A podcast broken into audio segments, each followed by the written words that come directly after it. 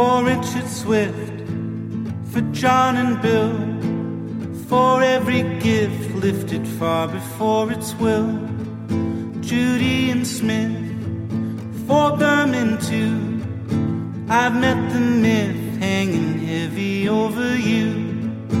I loved you long,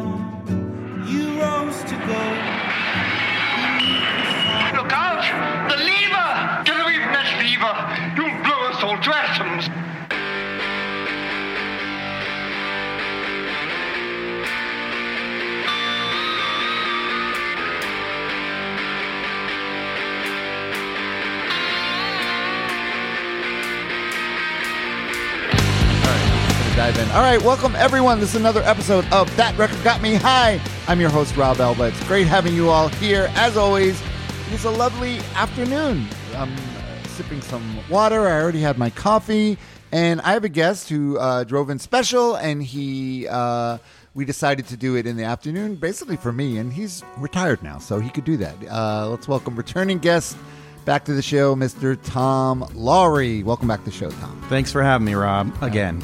St. Petersburg, still in St. Petersburg. Still right? am. Still am. Yes, so we drove down from St. Petersburg, and he's retired. You're retired, and I uh, am. For just for a couple of months, and so far it's going good, right? Oh, yeah. First two months have been absolutely fabulous. Awesome, awesome. Well, let's keep that going.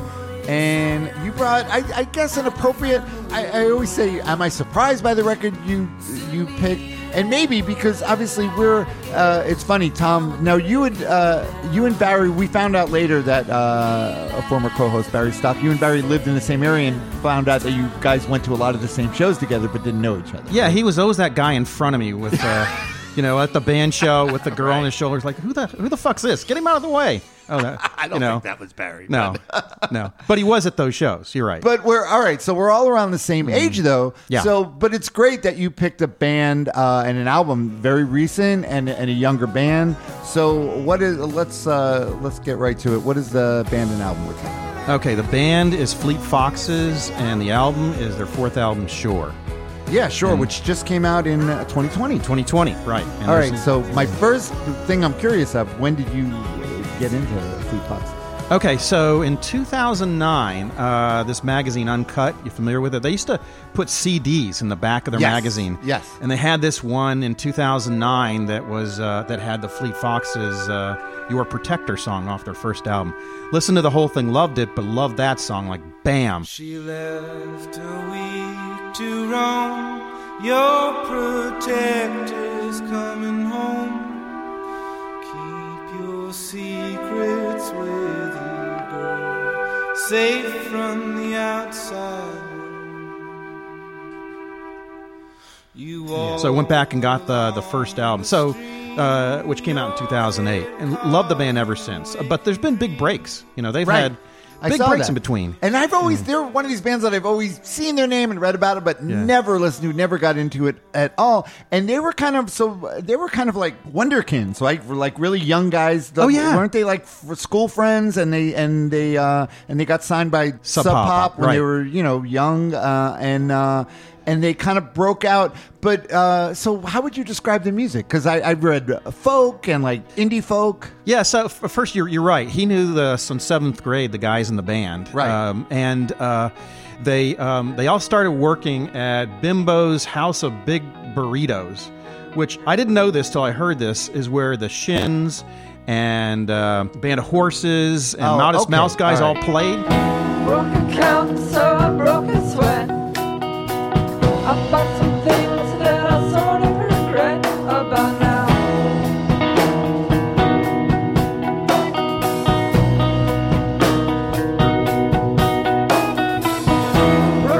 Sub Pop, you know, they all got to know each other, and Sub Pop picked them up. But they were Right. 20 years old when they made their first album. Exactly, twenty And- years old. yeah. And that's why I picked this album instead of the, their first album is great. Love it, still love it today. But this one's a lot more mature as far as the themes. He's 36, 34 when he makes this album versus that one. Robin. So who are we talking about? This is Robin Pecknold. Yeah. Pecknold, and basically, it's kind of weird. He kind of made this album on his own, not really with the rest of the band, right? Kind, kind of had to. Uh, he made it all over the place, um, but he didn't use the band. He used uh, a lot of folks that he knew. Some guys from Grizzly Bear, basically Chris Bear, the drummer, a couple of other folks. Uh, the young lady that sings on some of these songs, he just met through uh, actually through an industry, and we'll talk about that on Right, that song. right, right, yeah, But yeah. Um, yeah, yeah, he kind of picked and chose who he wanted on this, and and some of that, especially the rhythm section, really plays through. Uh, if you ask me, that's what really pings on this album. Oh yeah. Well, there's great instrumentation, great playing. Uh, very um, uh, Brian Wilson uh, Pet Sounds vibe I get because Yeah. he's also this guy that's obviously talented, super talented, has all this music in his head, and and he definitely in the record as we'll see he pays uh, homage to a lot of people that he loves. And Oh, he does, and yeah, yeah. Pet Sounds, Brian Wilson, you know, lives large on this album, but not just him. You know, there's this album. When you say what does it sound like, it's you know, you'd say bucolic, you'd say Right, right, that's a good insular. it's very bright though. It's very alive. It's it punches more than some of the earlier albums, but it has a feel to me like. Uh, like Bryter Layter or Astral Weeks, you know, where the whole album is kind of this own little novel of itself. Yeah, yeah, definitely, Um, definitely. I wrote, I wrote. It's a, it's a big, sweeping, musically cinematic. Uh, Yeah, yeah. al- uh, album uh, with some heavy themes, but overall lightness. It, it has a very light feel. a, a, a lightness with a balance. The thing that's more mature now is he used to be either very dark or very light, and here he understands life a little bit better now that he's gone through a little bit more of it. Right. now that he, he's so old, he's like Yeah, he's 36. his dear 30s. God. Well, for rock and roll, he, he said this. Oh yeah, I'm an old man in rock and roll It's years. great. Well, and he kind of addressed it on the He album, and it's great. I, He does, he does. yeah, I, I love that. But yeah, uh, there's there's a lot of folks that he plays homage to, and we can we can talk about that you know on the on the second song. Yeah, yeah, yeah. So let's, uh, yeah. So there are a lot of songs, so we should get to it.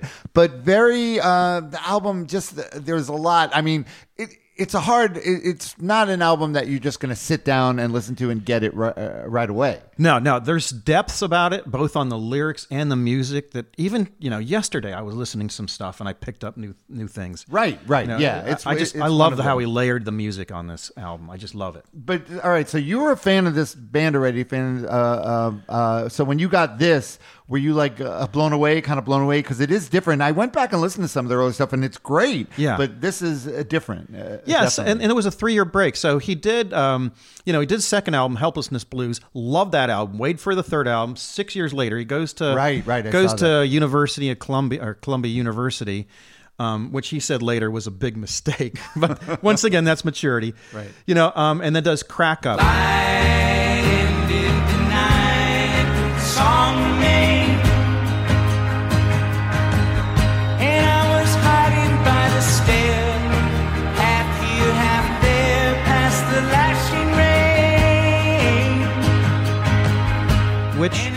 thought, uh oh, he's starting to slip a little. It's still good album, but it's very, I don't know. Some people say prog. It's just very mired. And then this comes out, and like, bam! I think that this is just his mature album. And you know, when you talk, when you listen to him, he says, "I'm more worried about my fourth and fifth album than I was my first. So many gr- groups come out with a great first album. Right, right. It's the fourth album and third album that are really hard to put together. Right, So yeah, I I was blown away. But you know, I went back and forth. Should I do the first one? Should I do this one? Oh, okay, okay. Because everybody loves the first one, maybe the most. Right, right. But um, despite this being up for a Grammy, I still love it. oh yeah, that's right. Well, I mean, I can understand that. Uh, all right, so the first thing, kind of a, it has uh, some songs on it. I think of almost like um, a transitional song, so that Yeah. bring you into the next one, and it sort of opens with something like that. Let's listen to the opening track, "Wading in Waist High Water." Summer all over, blaming on timing. Weekend in August water. Blue side in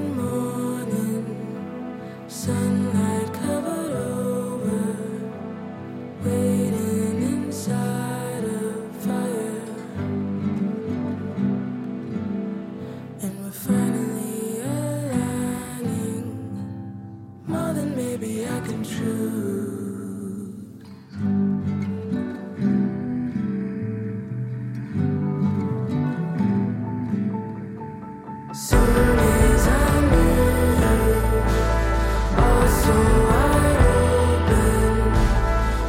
So it's real, and I, I'm fa- fading it out right here, but it really just sort of kicks in and hits. But all right, so right from the start, you must be thinking, well, who, who is this singing, right? Right, right. It's uh, Uwade uh, Akhere, and uh, one of his buddies. First of all, he was having problems trying to get in the right key for this song. He couldn't fit. Right, right, So right. Uh, one of his buddies uh, says, "Listen to this lady on Instagram doing your song Mykonos." And he he looks her up, um, brings her in, and she's the one that sings this, and she has just the voice of an angel. Right. And matter of fact, she's opening for him uh, on a lot of the tour. And Oh, nice, I saw um, they did a live feed um, August of last year, and uh, she opened then and did this song and did some of the other songs too. She's just wonderful, wonderful. So Yeah. uh, yeah. So basically, he, he asked her, and she said, "Yeah," and she was a student at Columbia too. Oh, okay, Um, okay. So I don't, you know, that's just pure coincidence, I think. But anyway, um, yeah, the lyrics of this are kind of uh, the beginning of the theme, but this was not supposed to be the first song on the album. The next one was, and he Right, kind of yeah. he kind of liked this so much he put it in there because it feels like you know a good intro. It is. It's Yeah. it's nice. It's a nice short little two minute intro, and it's kind of badass of a guy that's that's the main leader and singer to have someone else sing the opening track to his uh, to this epic album he's putting. Yeah, together, before I know? forget, he just seems like a nice guy. Uh, you know, I've listened to a dozen interviews, and he's Oh, just okay. not. He doesn't That's good. seem like you know Roger Waters. Exactly. There you go. All right. So this is the uh, the the the real kind of real first song, but this is what we were talking about, where the lyrics uh, he sort of references his musical heroes, a lot of his musical heroes that are gone now. He references. Uh, he references. Let's listen to Sunblind.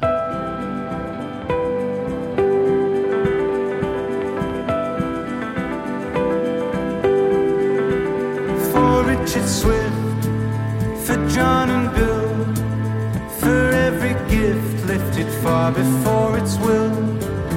Judee and Smith, for Berman too. I've met the myths hanging heavy over you. I loved you long, you rose to go. Beneath you, songs, perfect angels in the snow. So time to stage, forget reserve,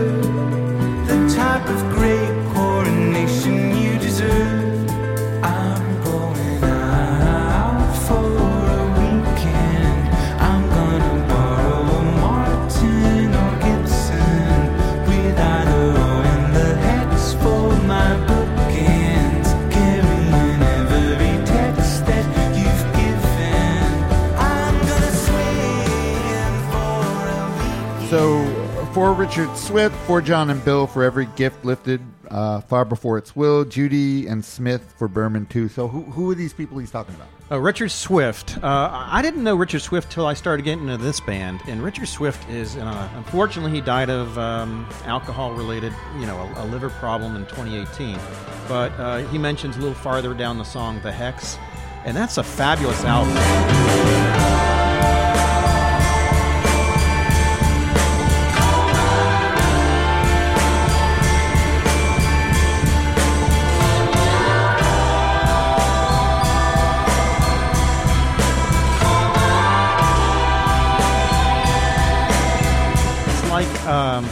It's it's kind of like uh, David Bowie along with uh, a couple of other you know he's got a little vaudeville in there, and then um, the guy who did the point, uh, Harry Nilsson. Right, Uh, right, it- right. you know, it's like that blended in together. But then John Prine, love John Prine, Bill Withers, you know, ain't no sunshine. Right, Uh, right, right. Um, Judee Sill, I didn't know about her till I actually started listening to this record. And Oh, okay, okay. She's kind of a, a tragic figure. She did two good albums, and they put one together later. She's kind of a, a singer song uh, songwriter from the early '70s.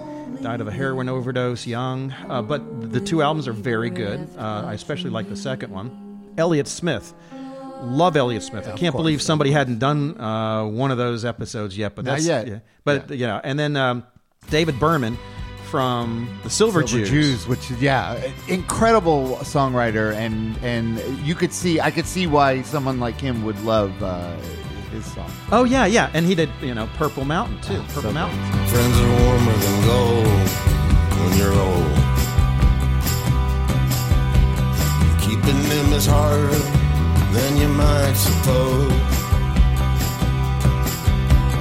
Lately, I tend to make strangers wherever I go. I love that. So, and then he just goes on. This is basically, um, thank you for all the music that you gave to me.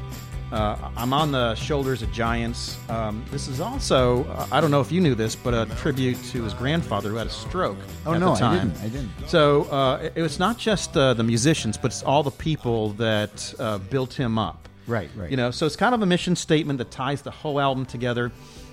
This is not just me liking, you know, this music. It's me thanking them for giving me the opportunity to learn from them and put it all together. Oh, okay, okay. Yeah, nice. And and I'll, I'll tell you, uh, Tom. I'm going to be honest. When I this uh, this record is dense, and there's a lot. So I wasn't sure whether I was totally on board at first. I, I because, like I said, it's too much to take in. So I listened to it a lot, and I kept going back and forth. And I, and these songs, as most great music does, it gets starts getting under your skin, and then you real and you see, and it's subtle. A lot of it's subtle, but then not all of it is. Some of it's just like great playing and great musicianship, but they're not songs. They're not like these hooky pop songs that are going to grab you right away. They take some time to get it. You're right. Yeah. And he deliberately makes some pauses in here with some simpler songs and adds some horns later on from a group called the Westerlies. Which Yeah, are- yeah. Um, which kind of mixes it up because if does. it all sounded like this, I think it would be a little too much. Right. Yeah. it- yeah. And uh, and uh, this next one, can I believe you? All right. So this is Uwade Akhere sings on this again, and also he's got a chorus with the. We'll, we'll talk about it with a bunch of other people, but let's listen to a little of "Can I Believe You."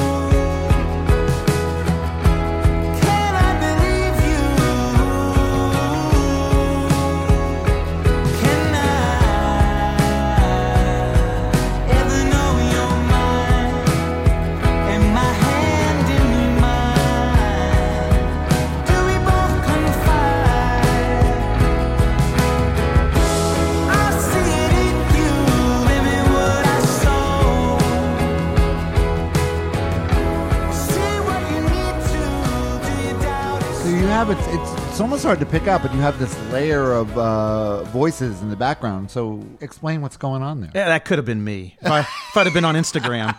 so um, they asked on Insta- on their Instagram account to uh, have 400, 500 people do that intro. Right. And Beatrice Atrola, uh, uh, Artola basically mixed it down into that. So that's 400 fans at the beginning, in the middle, and the end. Yeah, all it- it- singing. it's cool, and then uh, you know it could almost seem like a gimmick, sound like a gimmick thing, but you could tell he was really going for it with this record. He was not uh, afraid to try different things, and he was going to do you know what whatever. So it really is a, a kind of a cel. I mean, it's cool for an artist to do this. It's a celebration of your fans, obviously, to to put them on this. And It, it is. It is. And like I said earlier, you know, it's harder to do the fourth or fifth album than the first album.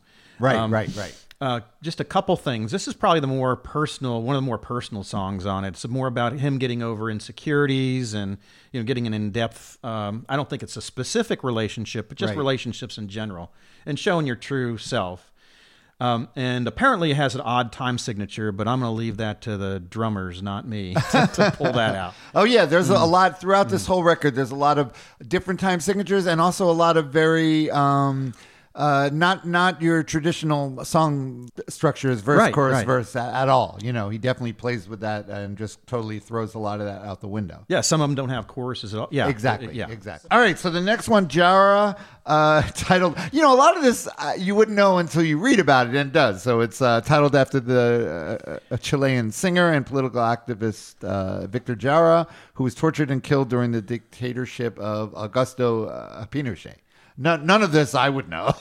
Oh yeah, I I, I, knew all that ahead of time. I figured No. I Yeah, didn't. sure. No, I had to look it up too. but it's but it's also just Yeah. like a really pretty great song. It is. Let's listen to Jara.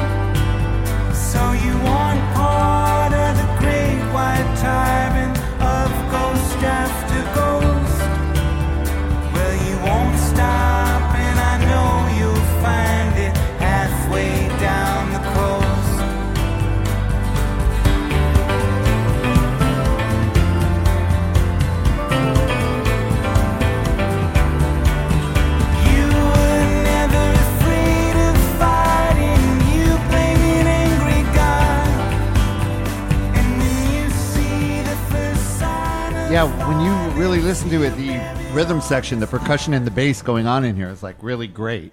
There, there's something else very unique I'd never heard of before I looked it up. Hocketing. You ever heard of hocketing? No. Me neither. uh, Meara O'Reilly is this uh, lady who did, at the very beginning when it opens up, you know, that uh, voice is going back and Yeah, forth. yeah, right. Sounds like, uh, you know, multiple tune uh, from Oh Superman, you know, Laurie Anderson's. Right, right, Different yes, tune. yeah. But that's called hocketing. It goes all the way back to the Renaissance period where you just had that. Ah, okay. And he mixes that at the beginning and at the end. Um, but it's kind of hard to not talk about politics if you're going to talk about you know this, album, because this is about activists in general and also the sacrifices they make. So yeah, Victor Jara, like you mentioned, uh, disappeared during the dictatorship uh, overthrow, the the U.S. backed uh, overthrow by Pinochet in '73, and that was you know Nixon's period. Uh, yeah, a little dark period. Well, another dark period of us trying to be um, anti-communist at any cost. Right, right. And the cost was uh, thousands of Chilean lives.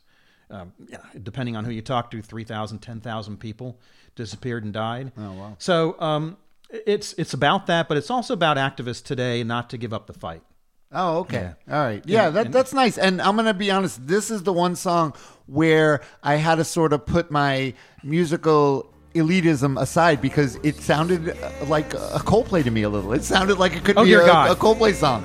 But, you know, but the thing is, there's some, I mean, there's some great uh, Coldplay songs and it's it's because it sounds so pretty Uh-huh. and so, and, you know, but, but like you said, there's some heft underneath and there's some meat underneath it all, but that takes, but on the surface, that was the first thing I thought of. Okay, well, I'm too close to it to deny that, and I'll say, okay, there might be two Coldplay songs that are worth it, but you know, Uh, okay, well, it's whatever. like it's like that episode you did of you know what's the song you like from a band you Yes, hate. and uh, Okay, uh, all right. Mitchener, Steve Mitchener picked a. Oh, actually, I think two different people picked the Coldplay songs. Yeah, all right. Yeah. So you love to hate them. there you go. Um, all right, so this next one, featherweight. Supposedly, I guess he was having trouble coming up with uh, lyrics for the record. So uh, I guess this song sort of came to him the lyrics because he had done a lot of the music already, and he was kind of struggling for lyrics. Yeah. And I guess when this one came to him, it, he felt like it kind of opened up the floodgates for a lot of other. It did. It did. I'll I'll talk about that after you. All right, let's listen to a little bit of featherweight.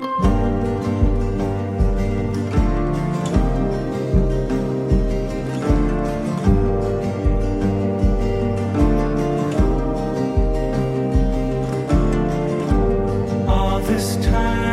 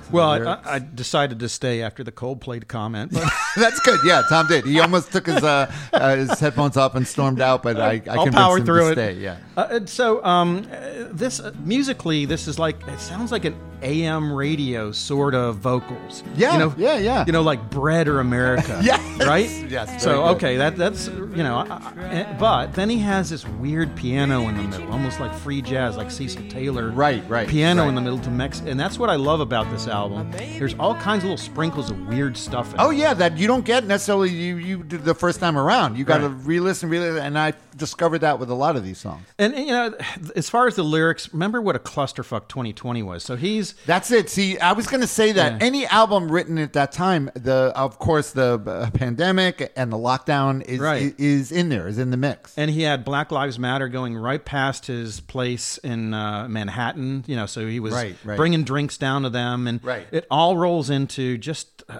you know how angry he used to be as a young man, and Howie's a little more balanced now. So this is the maturity coming out in his lyrics. Right, right. Because the lyrics, I guess, it's sort of in uh, the fact that it's called featherweight, which he doesn't actually mention it, but it's an allusion to the fact that your own problems sometimes seem, uh, you know, you realize, you know, you obsess over these things, especially when you're younger. And then you realize, compared to the big, bigger problems going on in the world, they're maybe not s- such as big a deal as as you thought they were. Right, right. Remember when we used to argue about who was the first punk group or what's, you know, No, well, that's still something we can argue. Oh, there about, we go. Tom. There That's we go. important. uh, all right, uh, a long way past the past. Uh, it's another really nice song. Let's listen to a little bit of that.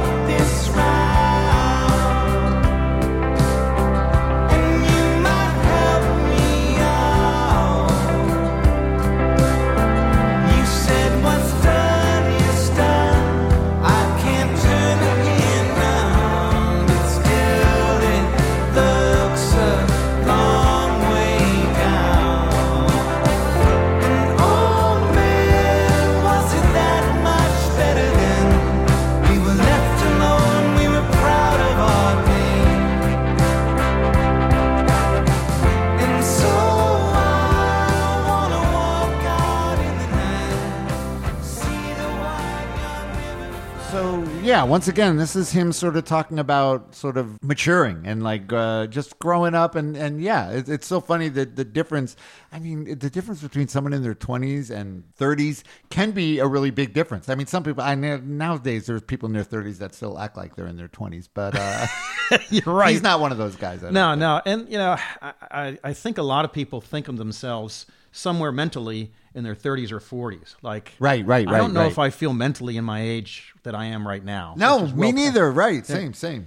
Um, but what I love about this song, first of all, he has one lyric where you, I'd like to change the one word instead of "oh man," I'd like it to be "old man." Was it that much better? Than, oh, was it that much better than? Yeah, right. It should but be old yeah. man, right? That- I mean, of course, that's you know. But um, the the short answer is no. It wasn't. You know, we were left alone. We were exactly. proud of our pain. It wasn't that much better then. No, it was only better for old white men. Yeah, yeah, United right, States. right. You know, when you uh, this country has a problem with looking back at how great it was in the 50s and 60s. Right, It wasn't great for most of the people. Exactly. It was just great for a small amount of people. That's right, So I think you know that maybe he meant that. Maybe he meant more personally. But it's how much do you live in the past? Right, And right, How much of your personality is part of the past? And, Yep, yeah. You know, and then and, and to to transfer that, how much do we listen to new music? So Ah, I'm gonna you know, I looked up, you know, how many albums do we have from this century out of the podcast? Yeah. 11. Oh, okay. Yeah, no, I made a comment, but that's great. That's why It I is. love when someone does pick, uh, you know, something that's more recent. I mean, that's great because I give you props for that because I'm guilty of that too, of not uh, uh, seeking out new stuff and sort of, you know, I have to be uh, bullied into it. I, I try to push it, you know, and Yeah, like some of the uh, the ones you went through, the Harry Styles one, the your daughter's doing Taylor Swift, Right, right. Purple Mountains was this, you know, there's yes, yes, yes. and there's yes. a couple others recently did that, you know, are very recent, but um, I'm trying to stay, and it's so hard. It is It's so hard because there's so much music out there to find. is, yeah. And you have your old stuff that, that you just love. And It it's is like good. comfortable. It's like a comfortable old blanket. It is, it All is. Mm. I'm glad you mentioned Taylor Swift because I wanted to bring up this. was- So he recorded this at uh, Aaron uh, Dessner's, or some of it at Mm. Aaron uh, Dessner's studio. And I feel like his, even, even though he's not directly involved in it, Mm. his sort of influence is, uh, is I could hear it on a lot of this, with the, especially, you know, his work with the National and on Taylor Swift Yeah. folklore, which is not, you know, it's not a knock or anything bad at all. And this next one, for a week or two, is another one of those, I think, kind of transitional type songs, It is. right? All right, let's listen to for a week or two. Some lost cause, some bright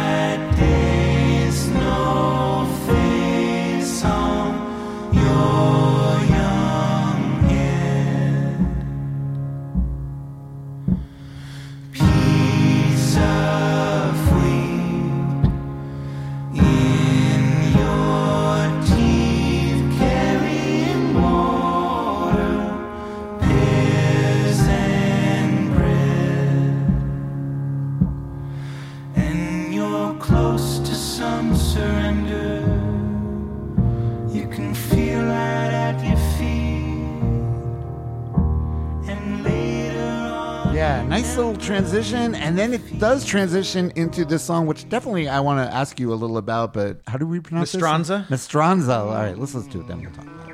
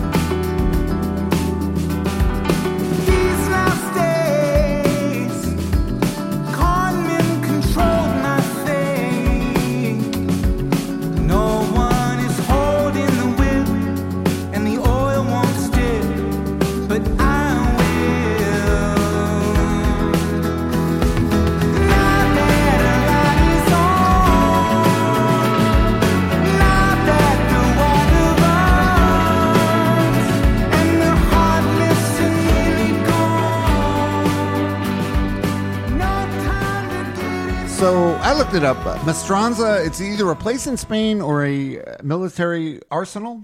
Yeah, or dock workers. Yeah. so, but I, I, I, I'll be honest. A lot of the lyrics on this are are very they're, they're nice and they're evocative, Mm. but a lot of them I really can't. He, he could mean you know different things, and I could maybe interpret it, but I could be totally wrong. All right. Well. I'll throw it out there. Um, the heartless are nearly gone, um, and then the con men controlled my fate. I think he's talking about both politicians and the media. Oh, okay. Remember 2020? We were all over the road. Yes, You know, uh, yeah. uh, we had the election coming Oh, up in yeah, America, yeah. and again, clusterfuck. I was Uh, going to say that, but I think that election looms on this whole record somewhat. It does, and you know the heartless nearly gone. I'm, you know, that along with um, the the fact that I think you know he's talking about not just not just politicians, but how everybody's starting to polarize and only listen to the media that they want to hear. right. Oh yeah. You know, Oh, and, yeah. and this is it's, it's not gotten better in the last three years. no. Um, the beginning of this song sounds uh, like a band. I, the first time I heard this, and you're not going to pick it out of a, a, a hundred bands. It sounds like "Talk Talk to Me." Oh, okay, okay. Yeah, uh, "Living in the Other World" from um, uh, "The Color of uh, Spring" or E- "Spirit of Eden." I forget which Spirit one's on. Eden, right, Yeah, right, that which has is great, Right, that, is so that is such a feel that that reminds me of this album a little. Although that's even further Yes. into its own world. Yeah, that's good. I didn't think of that, but yeah, you're absolutely right. And then the drums really dr- this is like his his vocals and the and the percussion and drums and bass on this song. Oh Um, yeah, but but I didn't I didn't get to it, but I'm gonna definitely play it underneath because at about the two minute mark, there's a bridge. Yeah. That yeah, you know what I'm talking Yeah. about, and it's like some quirky like uh, Pixies-ish chords almost. It sounds like it could be the Pixies that really stand out because it's like wow, uh, where did that come from? And uh, what I like about this album, he'll just throw shit in there. Yeah, Ah, yeah, shit. It's it's differences, it's twists that really make a kind of a linear song a little different. Right. Uh, all right, this song I feel like uh, is a very important song to the record, and we talked about it a little, but let us listen to "Young Man's Game."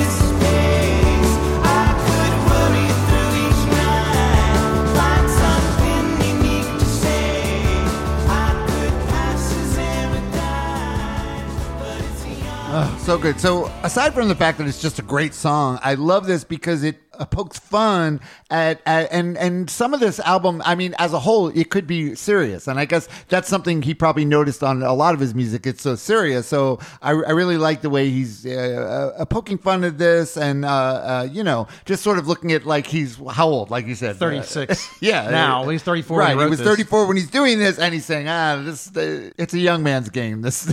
Yeah, I, I love the line. I've been solving for the meaning of life. No one tried before, and likely I'm right. Yeah, You right.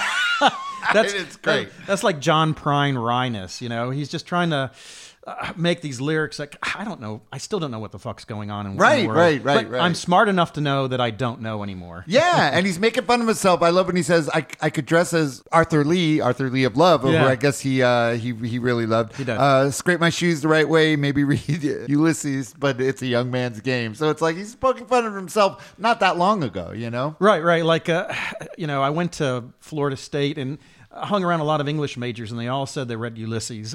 You know, have you ever you ever read tried to read Ulysses? Oh God, yeah, no, No, everybody terrible. gives it up, but yeah, I know course. my best friend Scott. He's read it. I wouldn't believe bullshit from I call bullshit on everybody else that tried. But you know, it's him trying to say uh, both in the music business, it's a young man's game. Yes, right, You know, right. and what do I do? Do I dress like Arthur Lee? exactly, But yeah, also yeah. not just that, but you know, everything. There's a lot of things you just got to say. Okay, that's just for young people. Exactly, yeah, which I love. I, I do that all the time now. I love Yeah. it. It's great. It's one of the best things about getting older. Uh, all right, so do you know anything about the children? Because there's a little sort of children's choir in this. Do, do you know anything no, about no, that? you got me on that. Okay, uh, there's a children. It was rounded up by ex Walkmen frontman Hamilton Leithauser. Oh yeah, this is and it's daughters. his two kids, yeah, Yes. Georgiana Oh. and uh, Frederica, and then two of their friends, uh, and they sort of they, they they do this little children's choir thing because he wanted to have some kids on there. Oh uh, yeah, they're credited on the album. I just uh, Right, I just right. missed the reference, but yeah, yeah. Um, I, lo- this- I love that. Does That's this sound a little like Neutral Milk Hotel to you? Oh, okay. Yeah. Yeah. sure, sure, sure. And he said he he thought he was going for a Fleetwood Mac sound on this, but I don't quite hear it. I, you know what though, but and and it's not an overt thing, but I I had that in my notes at some point. The whole album as a whole, just the fact that it it could hit in the way that a Fleetwood Mac could, where it's not Fleetwood Mac never hit you over the head with anything, Right. But you get you know you listen to it and you get into it and you go, wow, there's some you know uh, These lyrics are- going on and. Uh, and That's, yeah. that's why my wife loves it. Lori, my beautiful wife Lori, loves this album so much too. Oh, okay. She's a big Fleetwood Mac fan. But Right, right. I'd say the, the one difference is these are, you know, the, the lyrics here a little more pointed once you start looking at it. Right, and he probably wasn't doing uh, coke bumps in between every song either, so that's probably different. All right, let's listen to the next one here. Another uh, really pretty, somber song about I don't know. I was thinking overcoming, transcending the reality of your surroundings. Maybe uh, let's listen to "I'm Not My Season." Blood of my blood, skin of my skin. You're in Rondelay, water aching. I wanna face the condition you're in. The old wrench is hardly turn me. Can you catch a thrown line tied around me? Circle once about, please allow me. I see the pall coming off of our cheeks. We're weak, but a leaf is turning. And I move lightly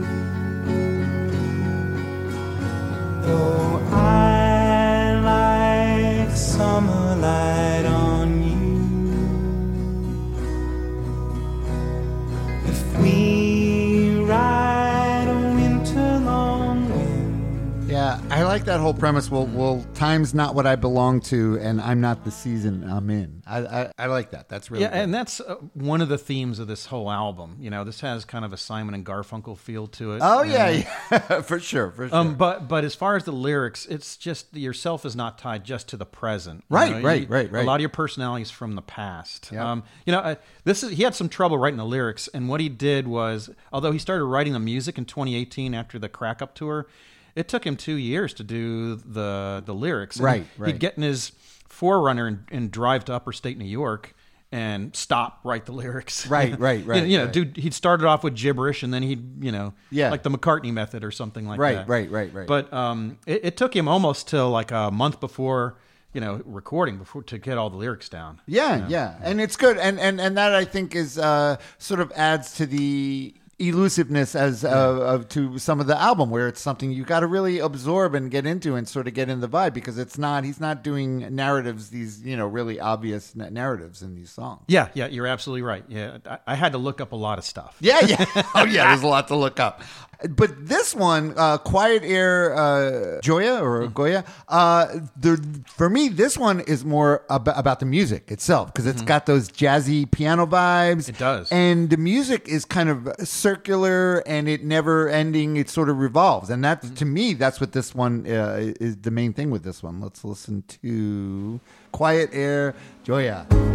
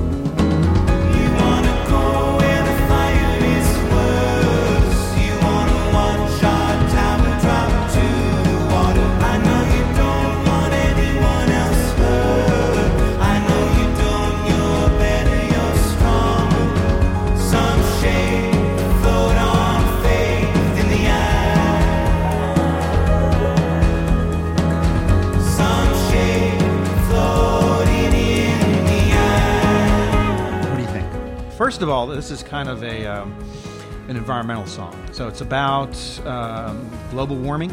Oh, okay, And, okay. Yeah, there's a there's a mention of hard rain here. That's both a Dylan reference and pollution. I th- I think. Oh, but okay, um, it's also about pushing it. So this is something I know something about uh, from you know my background, and really, it's something we got to push. People always say, not always. A lot of people think, well, this is a problem in China. This is a problem in India. We've got to keep on pushing if we're going to leave something for our grandchildren here. Right, so, right, right, right. Um, it's a little, but but it's hidden in there. I mean, you can't. It quite, is. It, it is. It's really hidden because you now it's kind of making sense you saying it, but I never would have gotten that. Uh, and you know, to be honest, that the first time I read it, I didn't get that either. Right. Uh, or the second time, or maybe the third. But but a lot of people live on shores, you know, and, and sea level rise is going to be an issue. But musically, the one thing I'd say is his dad. You know, he got a lot of uh, musical influence from his dad, who was a bass player in a band called the Fathoms in the '60s, a Seattle local band Oh, okay. his dad built basses and played bass. And he sent this to his dad, and his dad said, "Oh, great bass track on this." Uh, he was like, "Okay, nice. my favorite track then." Right, right, right, right. But he had, a, you know, his sister's the manager. His brother does uh, video, very family oriented. Uh, you know, I did see that. I saw that, which is yeah, that's nice. Uh, yeah, you're right. He, he does uh, seem like a good guy, which is good because if, if he was a prick, then it would be much harder. to It would be, enjoy yeah. this record, right? gonna be tough to do Van Morrison. Uh, yeah, there you go. All right, go, uh, going to uh, Sun Road just by uh, investigating, I saw Sun Road is a place in Montana. It's a 60 mile stretch of road that only opens for a couple of months every year, and it's where they filmed the intro to The Shining.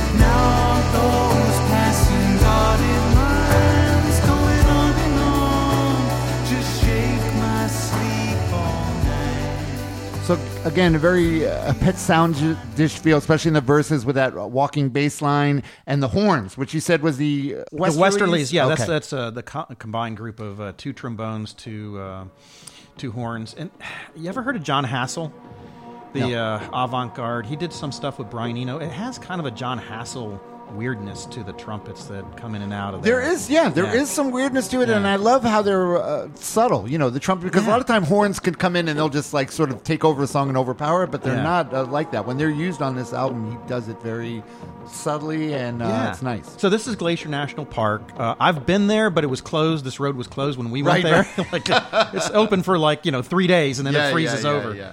But it does have a Beach Boys or zombie sound to it. And at the very end, um, he has a Portuguese guy, a Brazilian guy, uh, Tim Bernardes. I didn't uh, think that was him. Okay, no. so he sent this to Tim and said, "Hey, what do you think?" And he says, "Hey, let me add something to the song. Let me add a verse." And he's like, "Ah, shit. well, You know, it's an hour on. What, what's, what's a minute going to do?" Exactly, So that's the Portuguese at the end. Ah, okay, okay, that's nice. That makes sense.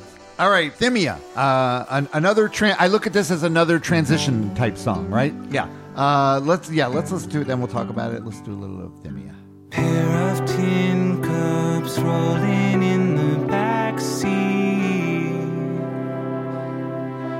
Rustle like a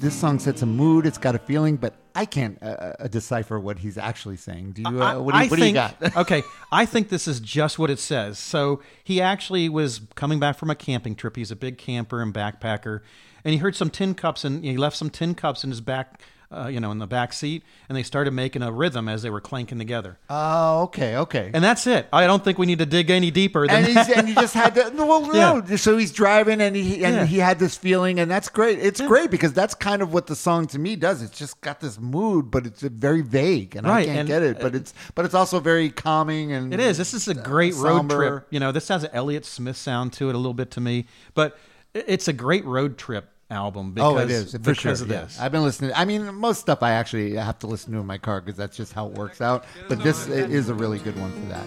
Um, all right, so this next one, Cradling Mother, Cradling Woman, he actually took a sample of uh, Brian Wilson of Beach Boys Accounting, and it's taken from uh, an a cappella version of uh, Don't Talk, Put Your Head on My Shoulder, which I guess he had to get uh, permission to use. Then He I did. guess he, he, He got did. permission. He did. Uh, it's great from uh, the Pet Sound session, but uh, it's just really, uh, just let's listen to it. But the way the whole song is put together and everything is kind of amazing. This is Cradling Mother, Cradling Mother.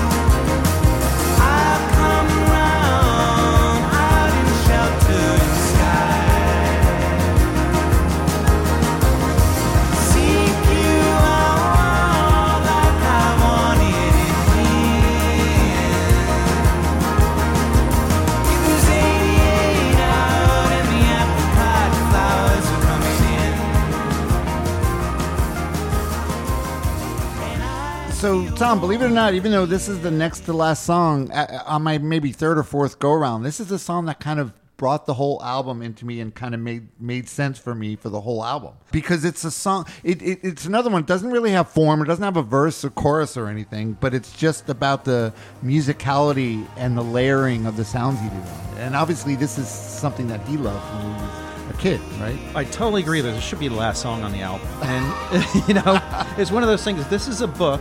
This is the last chapter, and the next song's like an epilogue. Oh yeah, yeah. Yeah, I, but I, agree. there's a lot to unpack in this one. It's almost like the second song, you know, Sunblind.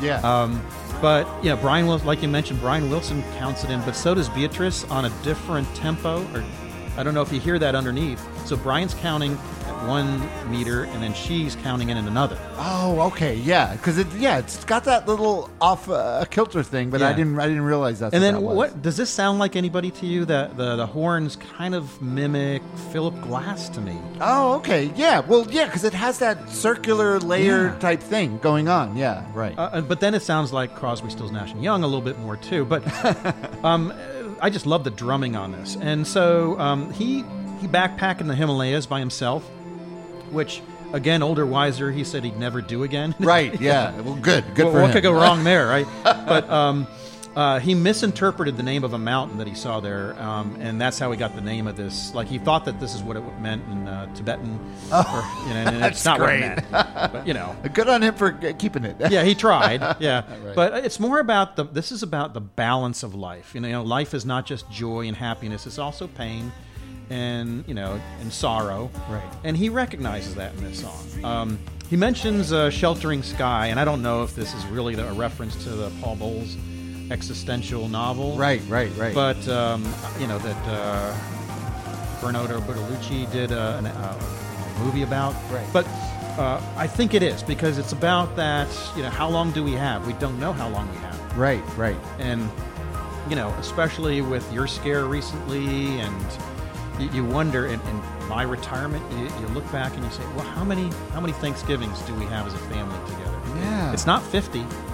It might be All right, don't, 20. don't uh, But but I mean, it makes you think. me out. I, okay, I'll I'll bring it back, and that's why we got the last song to not uh, drag you down. But it, it is an upbeat song, and it, it does. It just says I recognize that you know there's good and bad in life, and that's the mature part, you know, of understanding how life works. Right.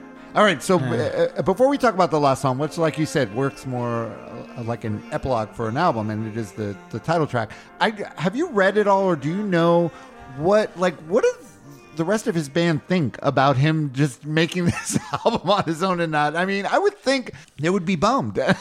I think I don't know why they haven't said anything, or maybe I just haven't found anything. Right. But he is touring with them, so he he uses them as the tour band consistently. So it's not like he jettisoned them like you know, uh, like the E Street Band or the Heartbreakers or something like that. He he did the album with these guys partly out of necessity. Okay. Um, partly because he, I think he wanted a different feel, but he's touring with the regular band again. I would like Yeah. to see this played live. Like a lot of these songs, Okay. I would really like to see this. uh, Okay, they're live. coming to Orlando in mid June. Really? Yeah, uh, Okay. they're touring, and what sucks is I'll be in uh, Europe at that time. Ah, so I should go. Then you'd be jealous. You'd be so jealous of me. If I, I go to would that. be. I would be extremely jealous. All Some right, of I my may friend- do that. yeah, just to piss me off. Yep. No, Well, you know. Well, that's, there- that's uh, just a We have to bonus. take our little wins in life when we can. All right. So this is the final track. Listen to the title track. Sure.